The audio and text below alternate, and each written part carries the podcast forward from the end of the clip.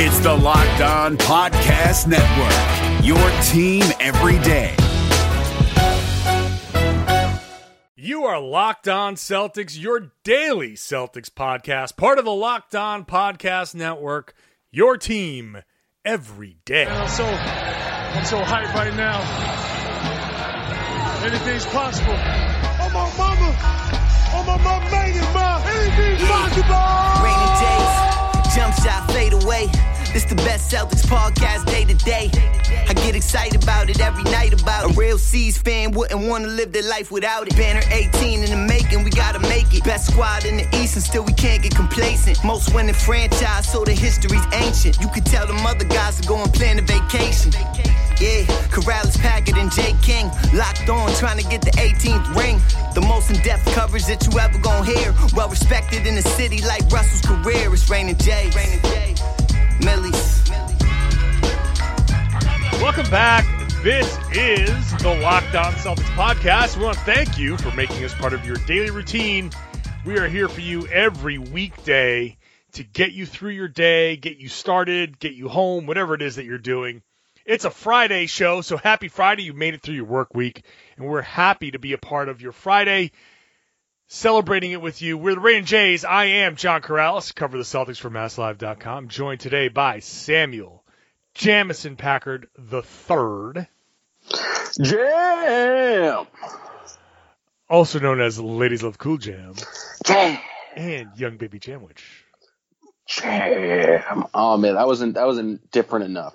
No, the third, the third jam is really throwing me up. I don't normally have three jams in me.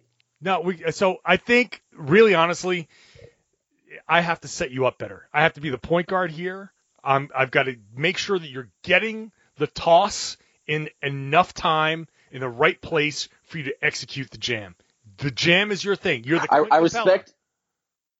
You see what I'm saying? I respect you taking that responsibility, but I also have to remember that it's coming. Um. Uh, and this time I completely forgot until you said the word Jamison, and then I was like, oh, crap, I got to come up with three different jams right now. And so no, it's, that's it's, on me, too. Everyone's got to take responsibility. Sure, sure. And that's what we're going to be talking about here today. Personal responsibility. Thanks to, uh, I hope I'm saying this name correctly, Amal Sharma, who uh, tagged me in a tweet. He is the media and marketing bureau chief at the Wall Street Journal. And ooh, yeah, it's, it's a big. This is a big deal. And he sent out a series of tweets that started with my things to work on this offseason list for the Celtics. Went on to list a few of the, his things. Said he'd be interested in our list. Tagged me, Jay, Himmelsbach, Adam Kaufman. And said, so I say, well, whoa, whoa, whoa, whoa, whoa. You threw in Himmelsbach and Adam Kaufman, but not didn't tag Jam? Didn't tag Jam, sorry. It's a little tough, but I'll, gonna, I'll power through. I was going to gloss right past that. But I can't, can't let that slip. Yeah. Um, so uh, I decided I'm not going to answer that other than to say this might just become tonight's podcast topic, because it did just become tonight's podcast topic. We're going to spend the entire show talking about what the Celtics need to work on this offseason. The rotation players, the starters, the bench, Brad Stevens, everybody. So let's just go through that. A reminder to all of you new listeners, if this is your first time, I want to welcome you aboard. Thank you for uh, joining in. Subscribe to the podcast using the new Himalaya podcast app. Curates your podcast feed based on your interests, so it's a very cool app. And you can also tell your smart device at home or in your car to play podcast Locked On Celtics. So please do that and subscribe to get this to your device on a daily basis. So, Jam, let's start with the starters. Should we just assume in this practice here that Kyrie is coming back? Can we just say Kyrie's back for the, the purposes of this discussion? And sure. For, the, for, for this exercise, why not? Kyrie's coming back. Kyrie is coming back. So there's – we'll just assume that the guys who could leave are coming back, except for Terry Rozier, because he's definitely gone. I think we have to assume that Terry Rozier and Mook are not uh, – no, they've played their last games as a, a member of the Celtics. I, I think that's safe. Mook is iffy. I think if the Celtics do pull off a trade for Anthony Davis, they might re-sign Mook. But that's – we can we can I, w- I just want Mook to get as much money as possible, and I don't think the Celtics can give it to him. I agree. I agree. So let's just say, okay, so Mook and Terry will assume that they're going to go.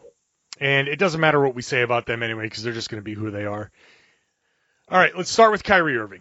And I don't think there's anything that Kyrie Irving can do on the court, really, that's going to change. I think Kyrie's thing to work on this offseason would be, and th- this really applies to wherever he goes, is to understand and apply a little humility to his overall approach. He has spent the entire year talking about him being a basketball genius and how all of these things are going to happen because he's here and blah, blah, blah, blah, blah. And I think he just needs to understand that if even if you consider yourself to be a superstar on the level of a LeBron, a Kevin Durant, which he is not, but if he wants to be that and if he can get himself there, there is an internal ego that you have, but externally you have to not uh, not convey how much you love yourself. Like, I think a little bit of humility from Kyrie Irving's part will do a great justice to himself and would endear him a little bit more to his teammates. No, I, I, I have to agree. I don't think that the issue for Kyrie is on the court, because if you look at his statistics and you just look at like what he did this year, he probably had uh, one of the best years of his career. He Yep. was forty percent from three. He averaged uh, just a tick under seven assists per game, uh, five rebounds a game. He was damn efficient. He was really, really fucking good. Like, he was probably the best Kyrie Irving we've ever seen. And so I agree. I think it's I think it's all in his approach, and I don't know if it's necessarily humility, but I think it's tied into humility. And I think it, it the first thing I think about, and it comes back to one of the uh, Brad's press conference after the Celtics lost uh, to the Bucks, and he immediately uh, just started praising the Bucks for building championship habits. And I don't think at any point in this year Kyrie was committed to putting the hard work in to kind of build those championship habits. And I'm saying that from a, I, definitely an outsider's perspective. I have no idea about like what was going on with the, the practices, but Kyrie was the first person to say, like, our our mess ups in this season don't really matter, just like welcome to the playoffs, and kind of just saying that the regular season doesn't matter and it's not like a a big deal. And that's just not the type of like habit building, and that's not putting in the hard work to like have make sure you have something to rely on moving forward. So I think it's definitely an approach to him, like him buying into like all the stuff before the playoffs really matters, um, because like – If, if I think back to media day this year, every single player on the Celtics was on message, and they were saying, like, we need to put in the work. We haven't done anything yet.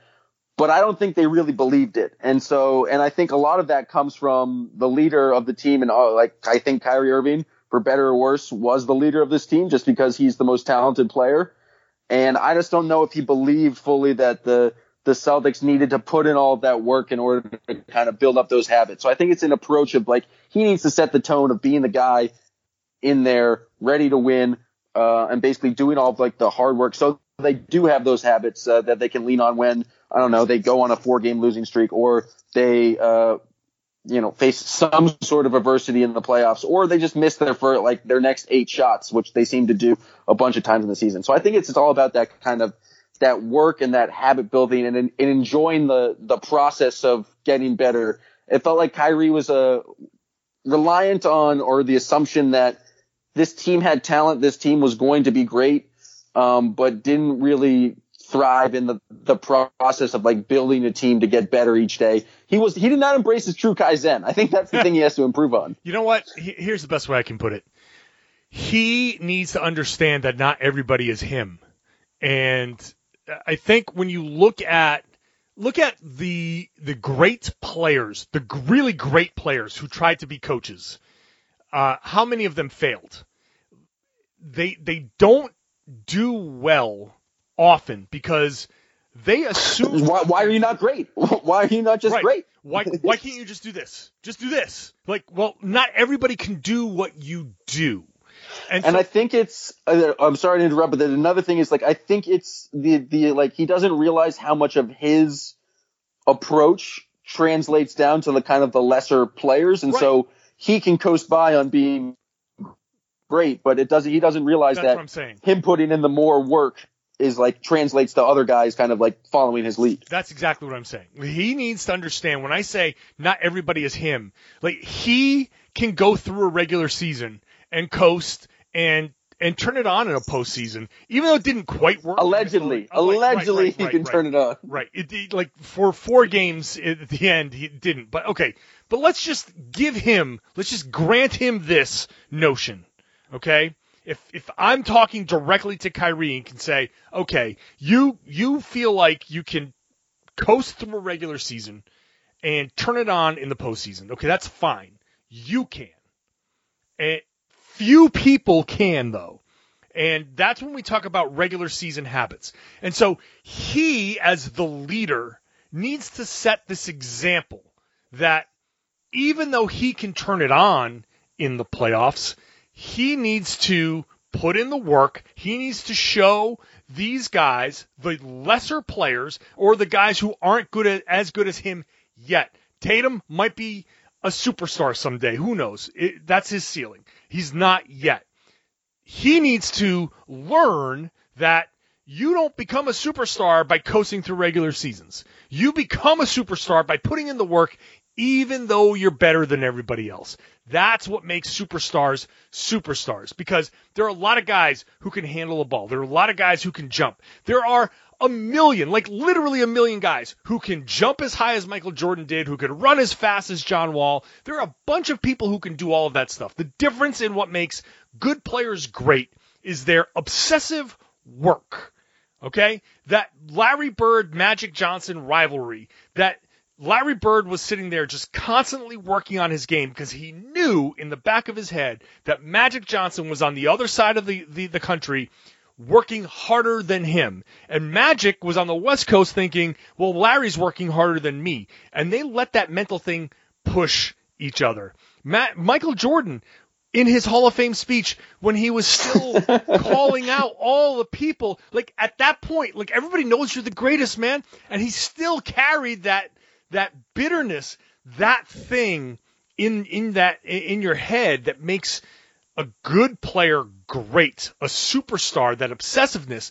Like you can't you can't teach these young players who are trying to be good that coasting or not putting in the hard work is okay. So my that's my message to Kyrie.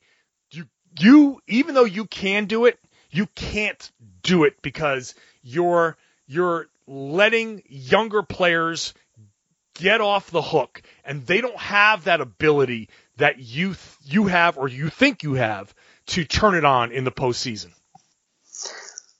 And I'm going to just take this opportunity to blame LeBron James for this because right, Kyrie, that's the kind of the school of thought that Kyrie came up under, where LeBron James had an ability to do that, at least in the in the second Cleveland administration, because he's LeBron James. He's uh, one of the best basketball players in the history of time, and he really could turn it on. We saw a couple of those Cavs playoffs runs where he they really did turn it on and were able to make the finals. Granted, they were helped out because the East was relatively weak, but Kyrie Irving is not LeBron James. He's not someone who can have that big an impact on the game. And also, LeBron James had the like the uh, benefit of having a talent like Kyrie Irving out there. But I, I agree with you wholeheartedly that it, it's about It's about going beyond just your immediate talent. It's about being the leader and like kind of being the multiplier effect for everyone else on the team based on your your work ethic and, and trying to kind of propel everyone else forward. So Kyrie needs to become a true, if he returns, and hopefully he does, he needs to become a true Kaizen warrior and uh, just read the growth mindset and he'll he'll figure it out. That that'll that'll do it. That's his that's his assignment. Um, okay, let's move on. This should be quick. Al Horford. What does Al Horford need, even need to do anything? Just keep being Al Horford. Uh, continue his fantastic skincare regimen. Yep. Um, continue being a great father and a great husband. Um, I think maybe I don't even like. I can't even like. Can you request that a guy work on durability? Um, Like, I think uh, someone at, at Al's age, like thirty-three years old, it's not something like he can put in a whole bunch of extra work. I think Al Horford is, uh, if anything, I think it, it's he pay like I think his criticism, the classic like Lou Maloney criticism, is like, oh, he, he paces himself in the uh, regular season, and then the playoffs he play like he like is so much more aggressive. It's like, well, yeah.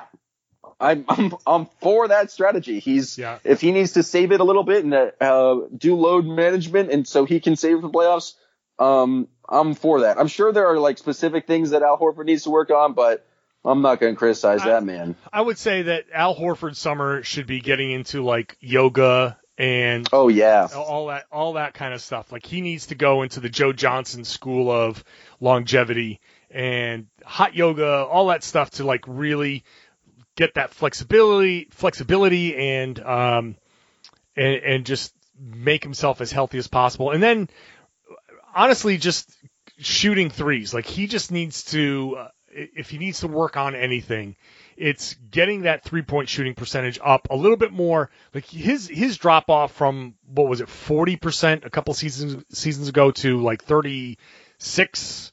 Uh, th- that's That those few percentage points make a big difference. So just keep on figuring out the the three point shooting. That, that's all he needs to do. But mostly it's his body and getting into like I, I'm I'm gonna buy him one of those yoga class pass things. Like that that's my gift to Al Horford. Yeah, I, I'm just imagining Al Horford sweating a lot in hot yoga, and it's a good image. Yeah. I'm going to move on from that. Let's go to the Jays. Let's start with Jason Tatum. Uh, my first thing for Jason Tatum is to stay away from Kobe Bryant at all costs. Just do not go work out with Kobe at all. Stop. Don't do that. He needs to work on his ball handling and like just dribbling two balls everywhere he goes. So when he drives, because he should be driving excessively, he can get to the rim without losing the ball. He still loses the ball too easily. I want Jason Tatum to come back as a guy who attacks the rim and shoots threes. None of this mid-range crap. I, it's okay to have those shots where you step into a fifteen-footer. That's fine. You take a big guy off the dribble and you step in rhythm to a foul line jumper. That's that's money. That's easy money. That's a that's a warm up shot. Fine. The up fake stepping into a, a shot that's a foot into the three point line. No, not at all. So that needs to keep driving and he needs to keep attacking. He needs to be a free throw grifter. He needs to be shooting eight, nine, ten times from the line. That's where Jason Tatum needs to be. I, I agree a thousand percent. I so I watch my buddy on Instagram. He trains uh, prospects for the N B A draft. He's also he was the G League coach for the Red Claws this year. But I, all every single time I see one of his Instagram stories, he has like a a, a pad where he just basically just beats the shit out of all of his uh, tr- people he's training while they're going to the uh, to the rim. And I just feel like that's what Jason Tatum needs to do for the entire summer is yep. just have someone beat him up the entire time. And I'm glad you mentioned grifting because he probably for every single time I felt like he drew a lot of contact this year. His contact to actual fouls drawn ratio was horrendous. And I can't tell if it's just he's a young player. I can't tell if he's just like pissed off the refs or doesn't have the reputation yet. But he needs to change either his uh, approach in terms of Uh, selling the contact or as approach in terms of working the referees, but something needs to change where he it results in more foul shots for him. It's, it could just him being more aggressive. It could him being kind of the Harden flail back where he it, it really sells contact, but he has all the talent in the world. I think we saw him at his when he's at his best, he is getting to the rim.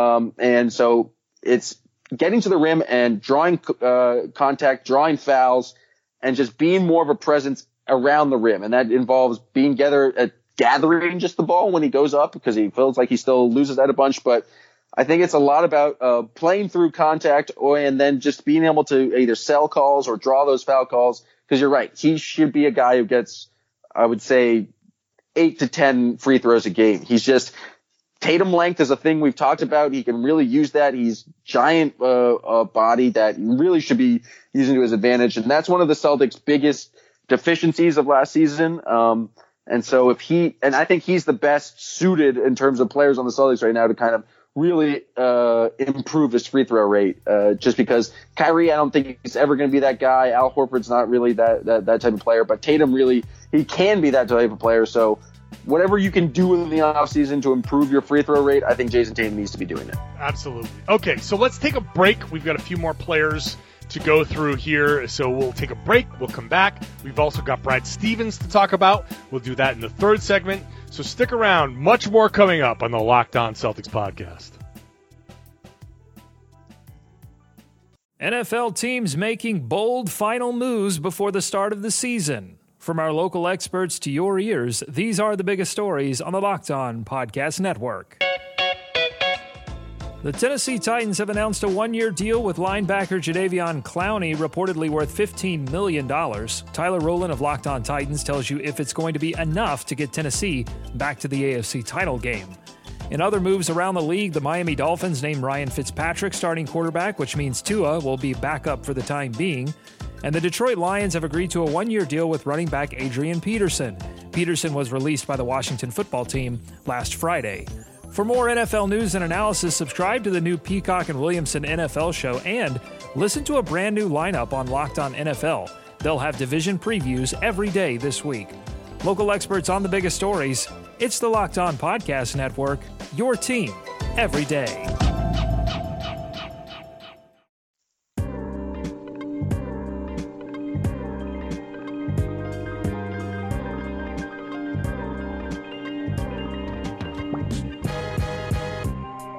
Back with more of the offseason to-do list. We've done Kyrie, Al Horford.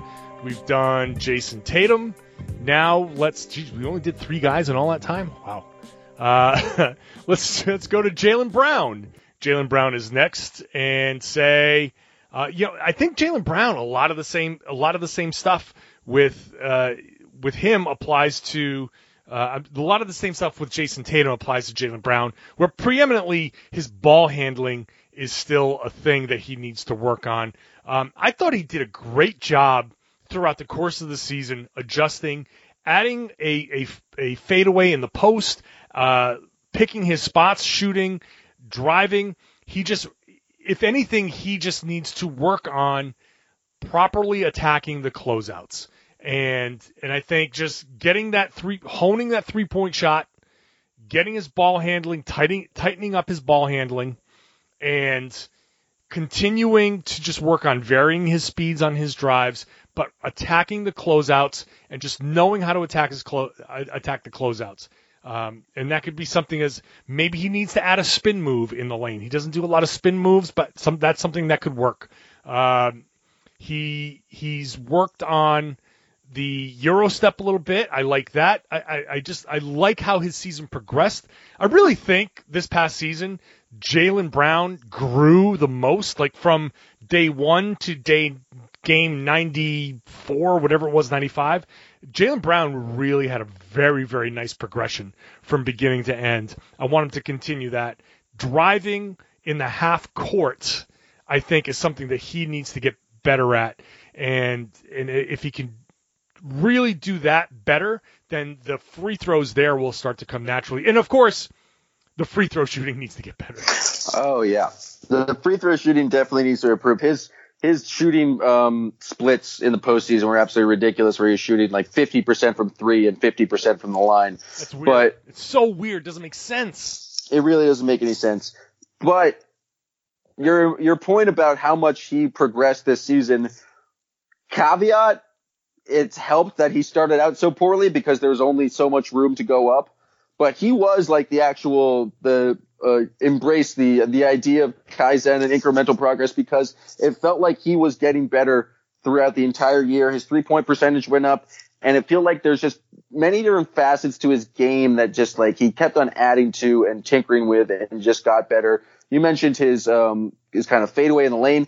I thought his passing and his playmaking just improved drastically. Uh, in terms of driving with his head up and his ability to make a pass once he actually did drive, Um, and so I think it's just more of the same. It's more of just being able to attack uh, and not just being a head down kind of homicidal Jaylen, which although I appreciate homicidal Jaylen a lot, it's uh, kind of being able to drive with your head up and and make the right play and make the right pass in that situation. And it's something I definitely think he got better at as the season got on. But I think when he kind of unlocks his ability as a playmaker, I think he becomes that much more dangerous um, on the offensive end. And then on the defensive end, it's it's classically the the falling for the pump fake and um, yes. just doing a better job of that uh, of, of just closeouts in general. But he really like struck. Like I think he actually it's another thing he improved upon. He wasn't as bad, but and and part of this is just like playing against Chris Middleton, a known demon, uh, where it's hard to to kind of fight off his dark magic, but. Jaylen Brown really struggled with the the pump fake, and it's something he struggled with his, his entire career just because he's kind of a naturally aggressive and, and bouncy defensive player. But I think that's what that would be the main focus for me uh, on it, for Jaylen on the defensive end. Yeah, I agree. I think that's that's a, a very solid solid point. I, I mean, just seeing him bite on those pump fakes, and that gets him into foul trouble. And and that's when when you're as good as he is, you want to. That that's something you can easily clean up. And and the thing with those guys that are, it's funny that supreme athletes, like these these super athletes, they they bite on these fakes when really you could stay down and, and take an extra beat before jumping. And they, they tend to jump right away, like Robert Williams, and we'll get to him. But what was your joke the entire year? He loves to jump. That guy loves jumping. He loves jumping. He never... The guy, he can wait until the guy actually leaves his feet and still jump as high as he can because he's so quick. Like he can, he doesn't even have to bite on the fake. Like if, if on some of these fakes, if some of those were actual jump shots, the way he jumps and the way Jaylen Brown jumps, like, okay, fine. You block the shot with your face. Like that's, you don't have to do that. You can wait to see if it's an actual jump, and then you can jump and you can still get a finger on that shot and still be a threat to block that shot. So, and, and, and the reason why they're even pump faking you is because you're a threat. So I agree. It's, it's something that you need to get in your head and have that confidence in. It's the same concept defensively as like telling Kelly Olynyk to shoot the ball even when a guy's closing out because you can still get that shot off. You don't have to pump fake every time. Like it's the same thing. You can you can wait. You you you don't know how much time you actually have on the floor. So that's Jaylen Brown. Okay, let's move on to Gordon Hayward. So Gordon Hayward, step one is remember that you're Gordon Hayward. Yes. That's really the biggest thing that he needs to do. He needs to take this summer and exercise all of the demons. This entire summer should be one big ego boost to to Gordon Hayward. Whatever Drew Hanlon or whomever they're working out with, like, they need to get Gordon Hayward back to the I'm a Western Conference All-Star Gordon Hayward, not this tentative guy, not this guy that gets swallowed up by double teams, which part of it is the recovery from the injury. Like he was just not physically in a place. He was not confident enough in himself and his body to do the things that he needed to do on the floor. Even though his body probably could have done it, he now just needs to go through a summer of his body doing it. And if he can do that, then things will go very well for him next year. But this summer is one million percent about getting Gordon Hayward's confidence back. I don't, I don't know. It, he definitely needs the confidence, but I don't know if they just like, he's a gamer. He's probably used to a bunch of shit talk and like people just like being mean to him online. And uh, I don't know if like they just need to piss him off, but I want like the Gordon Hayward revenge anger tour starting in October yes. twenty nineteen. He needs to come out with like the fury of a thousand suns and just pissed off and trying to prove people wrong. Like that's like the like I need to see like the the most intense Gordon Hayward starting on day one. And that like I think it might be difficult playing with Kyrie. It might be difficult playing with like all the different guys and him, especially with like recent Terry Rozier comments and things we've uh, observed of him kind of getting minutes to start the year that he didn't really, his play didn't, uh, he didn't deserve those minutes. So maybe he was in an awkward kind of situation there, but he needs to come out and just be trying to prove to everyone that I'm fucking Gordon Hayward. I deserve this money. I am an all-star, right, and you guys are all like wrong. And so it goes hand in hand with the confidence. You need the confidence to be able to come out like that. But we talk about angry Al. I want angry Gordon. I think he needs like a, a sleeve of tattoos, maybe a neck tattoo. Yes. I don't want daddy always yes. happy. Like, I think he just needs to be furious. I want furious Gordon Hayward for sustained months. That would be amazing. You, you remember the first twenty whatever point game he had was against Minnesota. Um, and Marcus Smart and Marcus Morris were like, yeah, we, we really fucked with him the entire practice. Like, they were fouling him and all that stuff, and it really pissed them off, and it, and he came out and had that game. Like, that Marcus is, Smart needs to move in with Gordon Hayward and just foul him every single moment of the day. That just when be, he's making breakfast, um, yes. he needs to be taking charges. Like, he needs to just piss him off. Just slap the bacon out of his hand in the morning and just step up to him like, what? What you gonna do? What? And just piss the entire time. Just give him an edge. The entire, just torture him. Just really like, like war crime torture. Gordon Hayward. Waterboard him. Yeah. Just, emotionally waterboard him. Just whatever you need to do. So he comes into the season just, just a different person. uh, yeah. He needs, he needs that edge. He definitely needs that edge. He has it. Guys have talked about it in practice. He has that edge. He just he loses it too easily. And and that's probably just his personality, but he really just needs to find a place. He needs to find that, like you said, I'm Gordon fucking Hayward place. And just whatever he's doing on the floor, like just it doesn't matter who is in front of him. Like I'm I'm G. And I'm going to go out there, I'm just going to dunk on you. Like, we saw flashes of it. We saw flashes of it, even in the Indiana series, when he, he tried to get back the the the poster that Miles Turner put on him. Like, that that's the edge. That right there is the edge that we need out of Gordon Hayward for sure. So whatever they need to do, slap him around, whatever. Um, I'm I'm one hundred percent for that. Uh, who's next on our list? Let's see. Marcus, Marcus Smart. Smart, and he doesn't need to change anything because he's a beautiful boy, and I love him. I'm, I'm in agreement. Just, Tell me I'm wrong. I'm, there's really, um, I, I don't. He shot thirty-six percent from three this year. He was played in cr- crazy intense defense. I think maybe he can improve uh, playmaking on offense. Because uh, he, I don't think like in years past, I thought he was better at kind of uh, playmaking in the pick and roll, and so maybe it was like had more to do with his role this season. But um, I just think Marcus needs to keep being Marcus. I, I mean, we love Marcus, and I, I hope, man, this summer is going to be weird, and I, I, I hope it doesn't cost the Celtics Marcus Smart. I understand if it does, but man, that that would really suck. And but. Having him just keep doing, just keep shooting, man. Keep working on that shot. Keep improving that shot. Keep going out there and, and just working on it in, in different situations. Uh, improve that shooting just a little bit more. Anything you can do to just keep on doing that is, uh, I'm all for that. So not really much to talk about with Marcus Smart. I mean, he's just keep being Marcus Smart. We love it. um, Uh, who else do we have left? Uh, we want to get into.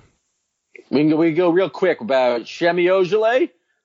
I thought Shemi was a uh, pretty improved. He was a pretty uh, better uh, a better three point shooter this year than I thought he would ever be. I think he just needs to keep shooting, keep being aggressive yeah, on he offense. Needs to be, he needs to understand like that you're a three and D guy, and just you, he's got to spend the entire summer shooting and becoming a dead eye shooter. Like he's got to shoot forty percent from three. What did he shoot this past season from three? He was thirty-one percent, which yeah. feels lower than I actually thought because I thought he was actually – it's actually lower than his uh, rookie season. Um, yeah, he needs but to be that, like – if he's going to exist in the N B A, he needs to be a guy like James Posey was for the Celtics in the Big Three era. He just needs to be a guy that can defend his ass off, which he can, but when he catches the ball, like you, he needs to be the guy that a defender says, "Ah, shit," when he catches the ball wide open, and and he's not there yet. He did do that a little bit, and he even did that in the Milwaukee series a little bit, but he just needs to get himself to a place where he's a dead-eye shooter. He hits the shots in practice, so I've seen him. Uh, he just needs to tra- have that translate to the games. He had a crazy second year because he went from going playing fifteen minutes a game in his rookie year down play. He only played ten minutes a game, and I'm shocked to just look at his three-point attempts in total. He just took way le- like just fewer shots just on the year. So I thought he actually had a, a pretty decent approach, and it felt like he took corner threes with a lot of confidence this year. So I was surprised to see his percentage be so low, but I agree. He just needs to be – if he can get up to thirty-five and be the kind of same defensive player, he should be a very solid, like, eighth or ninth guy on the bench. Who's left? Uh, Daniel Theis? Daniel Theis uh, might be around, but who knows? Um, I don't know. Daniel Theis needs to – become more athletic, like I'll just be a different guy than Daniel Theis. I feel like Daniel Theis is really he's like maximized his uh, ability as like Daniel Theis. Yeah, he again, it, like all of these guys, him, Yabu, like they they need to. Oh, we didn't do Aaron Baines. I don't. Well, what can Aaron Baines shoot more threes? I don't know. Aaron Baines uh, get think, dunked on less. I think, it feels I, hard to honestly like. I think Aaron Baines falls in the same mold. Him, Yabu, Theis, Shemi, shoot better from three. Like that's like that. That's all you can do. Like Aaron Baines is good in the post. He's good. He's good defensively. Like he's exactly what you need him to be. Uh, if he's going to shoot threes, he shot thirty-four percent. So if you're going to shoot the threes, then you got to knock him down. Um, I, if anything, I would just. I would hope that he's a little more judicious with his three-point shooting. No, no, no, no. Shoot more. Okay, fair enough. He was one point two threes a game up yeah. from zero point three. I love it. That's – he shot sixty-one three-pointers this past season. Uh, over the course of the rest of his career, he shot, what's that, twenty-one, twenty-seven, twenty-eight. So more than twice as many – threes than his entire one, two, three, four, five, six years in the league in this past it re- season. It's really insane that he made threes uh, years ago in that Philadelphia series because he, in that entire season he only made three, and then he just started making them against the Sixers, which is laugh out loud funny. Yeah, he made eleven in that series. That is that's just insane. He he didn't make eleven. He he made four. His entire career. His entire career prior to that. And he made eleven in that series. He made twenty-one this entire season. So he still made, he still only doubled, not even, that playoff total from last season in the entire regular season. So whatever it was, uh, he needs to keep, keep, yeah, fuck it. Keep shooting. Keep shooting. Just be better at it. Just be better at it. If you're going to shoot, that that's the only thing I would ask. If you're going to shoot, then just be above league average, or don't shoot them. That's it. Agree. Uh, I, I th- There's only one more player I can think of that we can, can talk about, and that is uh, Senor Time Lord himself. Yes. Well, and he needs to do something on offense other than catch lobs. Yeah. Um, I don't think he can extend out to three at this point, although He's he should probably be working on it. He is working on it. I've seen him taking the threes in practice, like he's. But even, even just like a willingness to take an elbow jumper. I know it's not like the most uh, efficient shot, and I'm sure that's not like what the Celtics offense wants. But anytime he had the ball this year, the anyone defending him was at least eight to nine feet off of him, sure. And it's just like you need to. You need to change that a little bit and be a little bit more dangerous on the offensive end just to keep defenders honest. It will open up the lobs. It'll just open up spacing um, that much more. Um, and then on top of that, even if it's not a shooting, he needs to go to the, like the Al Horford, Marcin Gortat school of uh, setting picks.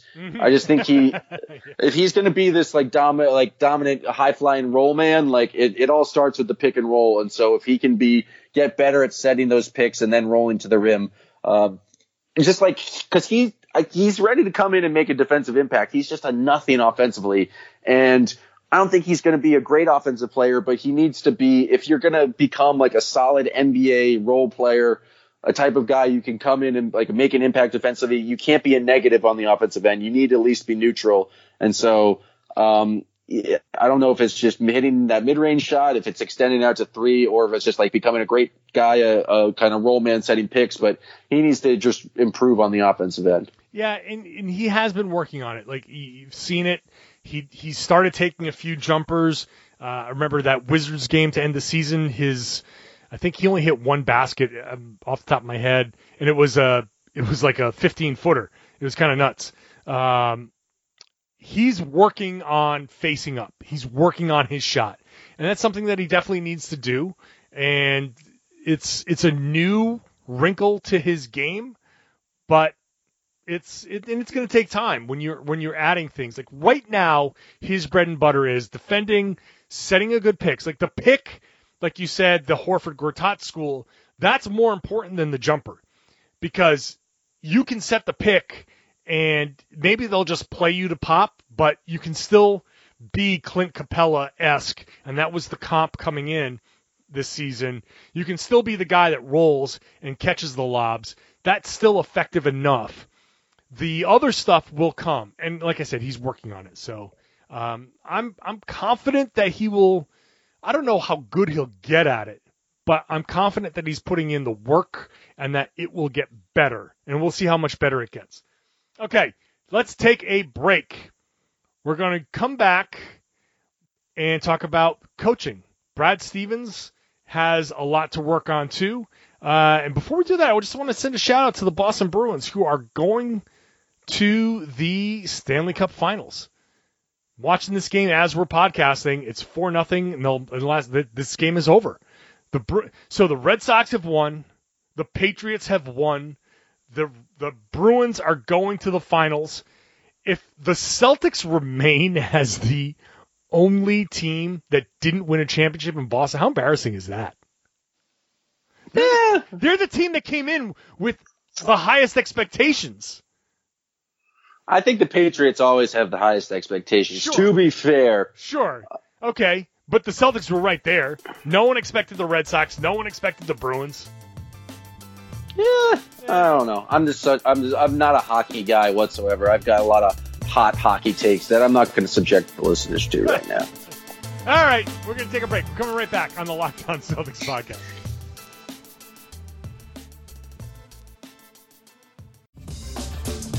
You're up to date on your favorite team, but what about the competition? Here we go! John Hollinger and Nate Duncan are evaluating every bubble contender on Hollinger and Duncan. Rejecting the Screen goes behind the scenes with in-depth interviews, and the Locked On N B A podcast is recapping games daily. Let the Locked On N B A network of podcasts take care of your N B A bubble scouting reports. Hollinger and Duncan, Rejecting the Screen, the Locked On N B A podcast. Subscribe to the best trio of N B A podcasts on the planet, wherever you get your podcasts.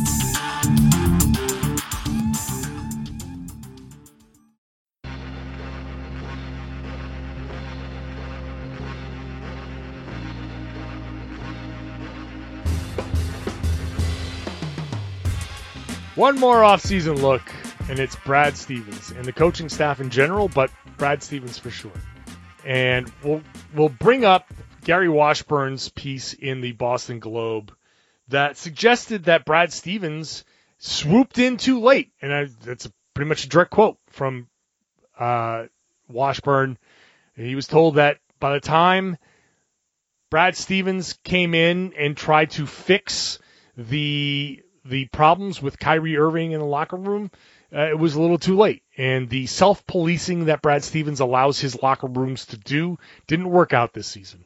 Uh, this goes back to what we were saying about uh, Brad Stevens doesn't know how to coach Kyrie Irving. When Kyrie, Kyrie Irving said, Brad has never coached a guy like me. Like, that's it's a very true statement. And the question now is whether that has cost the Celtics um, Kyrie Irving or, or not. There there are people, I've been told from people uh, in the league that the the Celtics uh, or, or that Kyrie has doesn't think that Brad Stevens knows how to coach him, and, and that's why he's looking to leave.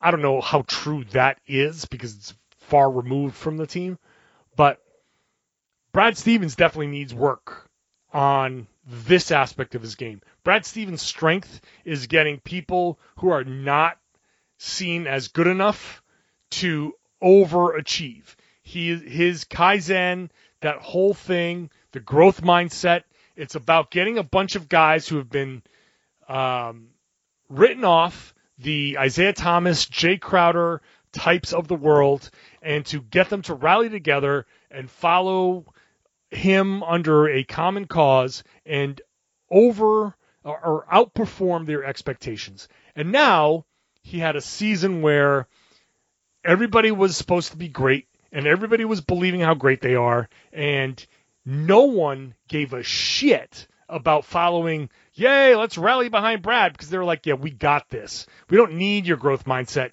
We've grown already. And he, Brad Stevens, in my opinion, needs to find that next thing.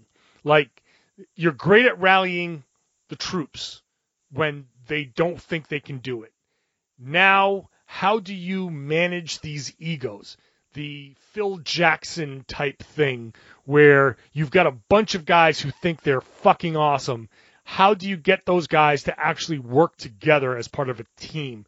So that is his biggest challenge this summer. I have to agree. And I think it goes back to the, the habit building. And it's like a, a lot of what you said is, it's easy to convince guys like Isaiah Thomas and Jay Crowder that they need to put in the work, because those guys, like Jay Crowder, came from two junior colleges and has been like putting in the crazy amount of work and knows that's what he takes. Um, and it's harder to convince the established stars or guys who think they're established stars to put in that, um, that amount of effort, uh, early on in the season and build up those habits. Uh, and, and like, I go back to media day where they're all saying the right things and they're all sit, talking about the, the amount of work that they need to put into, uh, into the season. And so it's, I think coaching is one of the, the more difficult things to try to evaluate, because it's like, how do you evaluate Brad Stevens' ability to get Kyrie Irving to do something? Like, a lot of that is on, like, I guess that is the job of the coach, but a lot of that is on Kyrie Irving's Uh, decision making and whether or not he like wants to put in put into that effort. Eventually, it's like, how much can you really control another person? But I do think there needs to be something, and I don't know if it's him like stepping in more and being more of a, an authoritarian. I think players, like the idea that Kyrie doesn't think Brad knows how to coach him, like, it's kind of like comical to me, because like in, in the the alternative is that Brad was going to be more of a kind of a, a dickhead and kind of try to challenge Kyrie more, which I don't think Kyrie would necessarily appreciate. I don't know. Maybe he would. Maybe that's what like the kind of coaching he wants. But it's like the better way to deal with Kyrie Irving is to kind of like demand more from him, and maybe that's the that's the solution. So it, I think it's hard uh, to try and figure out what exactly Brad needs to do in terms of managing personalities, because it's it's. It's really tough to evaluate kind of the, the individual impact a, a, a coach like that has. On the strict X's and O's, I think the offense needs uh like I like the idea of the the the read and react offense and a bunch of guys in the Brad special and a bunch of guys having twelve to fifteen points. But like the the, the offense just was so many times this year stagnant, and it didn't work out when guys were not getting shots. And you know what?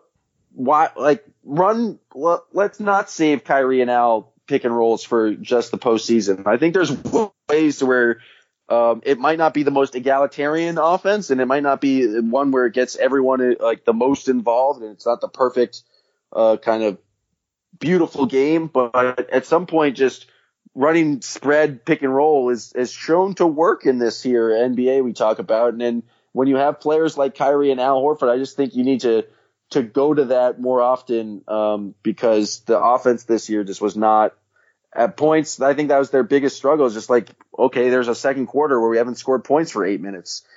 Like, if you run more just like spread pick and roll designed to just have your best players be great, I think you, you just get better results that way. So I think their, their offense needs to be a little bit retooled, retooled to be, and maybe that's what playing with stars is, that you, you give the, you put more, um, kind of eggs in the stars basket and let them be great instead of trying to have this egalitarian offense. You just, it, that's the way you placate some of the stars. But I just think there needs to be some sort of adjustment on that front if uh, Kyrie just returns, to just try to get more out of Kyrie Irving, um, because he could has the potential to be this great pick and roll player, and I just don't think we saw enough of that uh, this year uh, from the Celtics offense. Yeah, I think when you have this level of talent, the Celtics, like, it makes sense in a vacuum. It makes sense to say, move the ball, everybody gets their shots, everything everything works, and, and when everybody does the right thing,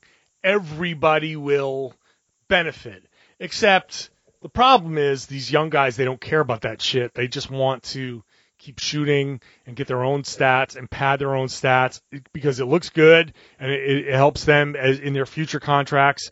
Like, that's just something that you have to understand. Like, the, I think for Brad Stevens, I don't know what he's like behind closed doors. Like, we're not allowed in there for the entirety of practices.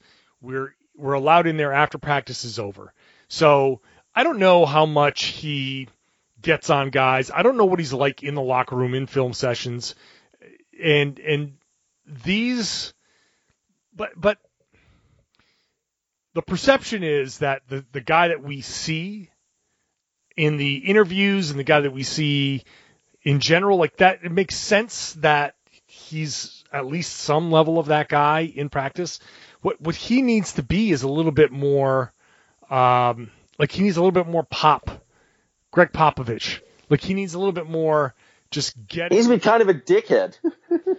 Right. Like, he just needs to assert a little bit more. And whatever a guy's role is, like, he just needs to make sure that these guys, your role is your role. This is what you need to do. You're on this team, and you're you're going to do this. So what? And and he needs to get on Kyrie a little bit. Like, he needs to challenge Kyrie to to some degree. Like, you you can do. It's not about what you can do. It's what we need you to do. And there's some middle ground between the two. But he needs to let Kyrie be Kyrie to a point, but he also needs to let Kyrie know, like, you know, you can go do your thing, and that's fine for you, but it's not going to help our team, and we're all going to fail. And that that's going to be a problem for all of us. So this is what you need to do, and so go do it. And there there needs to be a way for that on a professional level. Like, that, for me, I'm I'm boiling it down to a very, you know, I don't know, whatever the word is, point. But uh, um, he needs to he, he needs to find a way to connect with, the, with with Kyrie and and and get him to play the way a star needs to play within the the the offense. And and and that offense, like you said, definitely needs to be more tailored to the strengths of his best players. Um, that college style read and react, like that stuff, that stuff's just not going to work. I think we spent a whole year seeing that all they're reading is, where can I find a place to get the mismatch? And the reaction is, everybody get out of the way so I can take my mismatch. Like, that's not exactly what this offense needs to be. So he needs to find a way to, to get them out of that habit. So, very long-winded way of saying that Brad needs to find that next level of coaching where the the the rah-rah stuff that he's been doing, the hit singles stuff, like that, it's just not going to fly anymore. Like, it's a great concept, and yes, the team needs to quote-unquote hit singles, but he needs to get to the level of finding that connection with his star player, running an offense, like you said, the spread pick and roll, and and and making sure the other guys can understand that within that you can still get your numbers, but let's not um, let's not just do the same thing that we've been doing the past couple of years, because it's not going to work when you have a star-laden team. Yeah, and all of that is a lot easier uh, said than done, because I was just thinking, like, you need to connect better with Kyrie Irving, one of the most confusing uh, players who uh, just says a lot of nonsense a lot of the time. And so it's like, yeah, connect better and just figure out how that guy works, because that's an easy thing to do. All right. Um, oh, we didn't even mention that the, the he's he's interviewing J B Bickerstaff, um, who is a guy that's that, regardless of his reputation of a, as a head coach, is a guy that's that earns the respect of players in the locker room. I mean, it could be as simple as he can still be the same guy, but he needs some sort of presence in that locker room adding, to be the adding to his staff. Like, he could be the good cop if he adds a bad cop. Like, that's that's something that could work. Like, it's not all on Brad Stevens. Like, it's he needs to assemble the staff, and and part of what Gary Washburn's article was about, going back to that, is that he filled his staff out with these, like, Butler disciples and these college guys. Uh, he did hold over, like, Jay Larinaga, but he adding another guy, adding another N B A guy with a good N B A reputation, that's that's not the worst idea in the world. And and having a guy that as the as the bad guy on on the on the bench to go in there and and kind of Be the be the like like I said, the bad cop, like that that would be beneficial, I think, to the, the Stevens staff. No, I, I completely agree. I think there needs to be someone who kind of, if Brad is not going to be the, the disciplinarian or the, the kind of angry guy, someone with N B A pedigree, someone who might have either played in the league or coached in the league, um, to kind of be able to uh, who has the players' respects and is is. Uh, able to, I guess, be more of the disciplinarian. I think that would be very beneficial to the to the Celtics, because clearly whatever the recipe they had this year was not did not work. And so uh, while I think they'll miss Micah Shrewsbury, who's going to Purdue, uh, with because he was the defensive coordinator and they had a, a great defense, I think there's there needs to be some sort of change up in uh, kind of just the dynamic of coach-player interaction. So ho- ho- I, I'd like the addition of Bickerstaff, but there could be uh, countless others who, are, who kind of can fill that role. All right, so that's it. That's the podcast. That's our to-do list for the summer for this Boston Celtics squad. And if they do that, they can win seventy games. That's that's the prediction. We'll we'll go through the schedule game by game and predict them all for sure. Absolutely. Um, and then, you know, never mind. Never mind. I'm not going to go there. Uh, that's it. Thanks for listening. Your to-do list is to subscribe to the Locked On Celtics podcast. Go ahead and download that Himalaya podcast app. Get those podcast feeds curated to your interests. So it's a great app. Go ahead and download that. You can also tell your smart speaker at home or in your car to play podcast Locked On Celtics. All of you regular subscribers, go ahead and give us that five-star rating, that good review, please, because it helps us out in the standings, in the ratings, in the whatever. More people get to see us. You know what I'm saying. Tell everybody to listen to the Locked On Celtics podcast here on the Locked On Podcast Network. Yeah, Corrales, Packard, and Jay King. Locked On Celtics. Millies.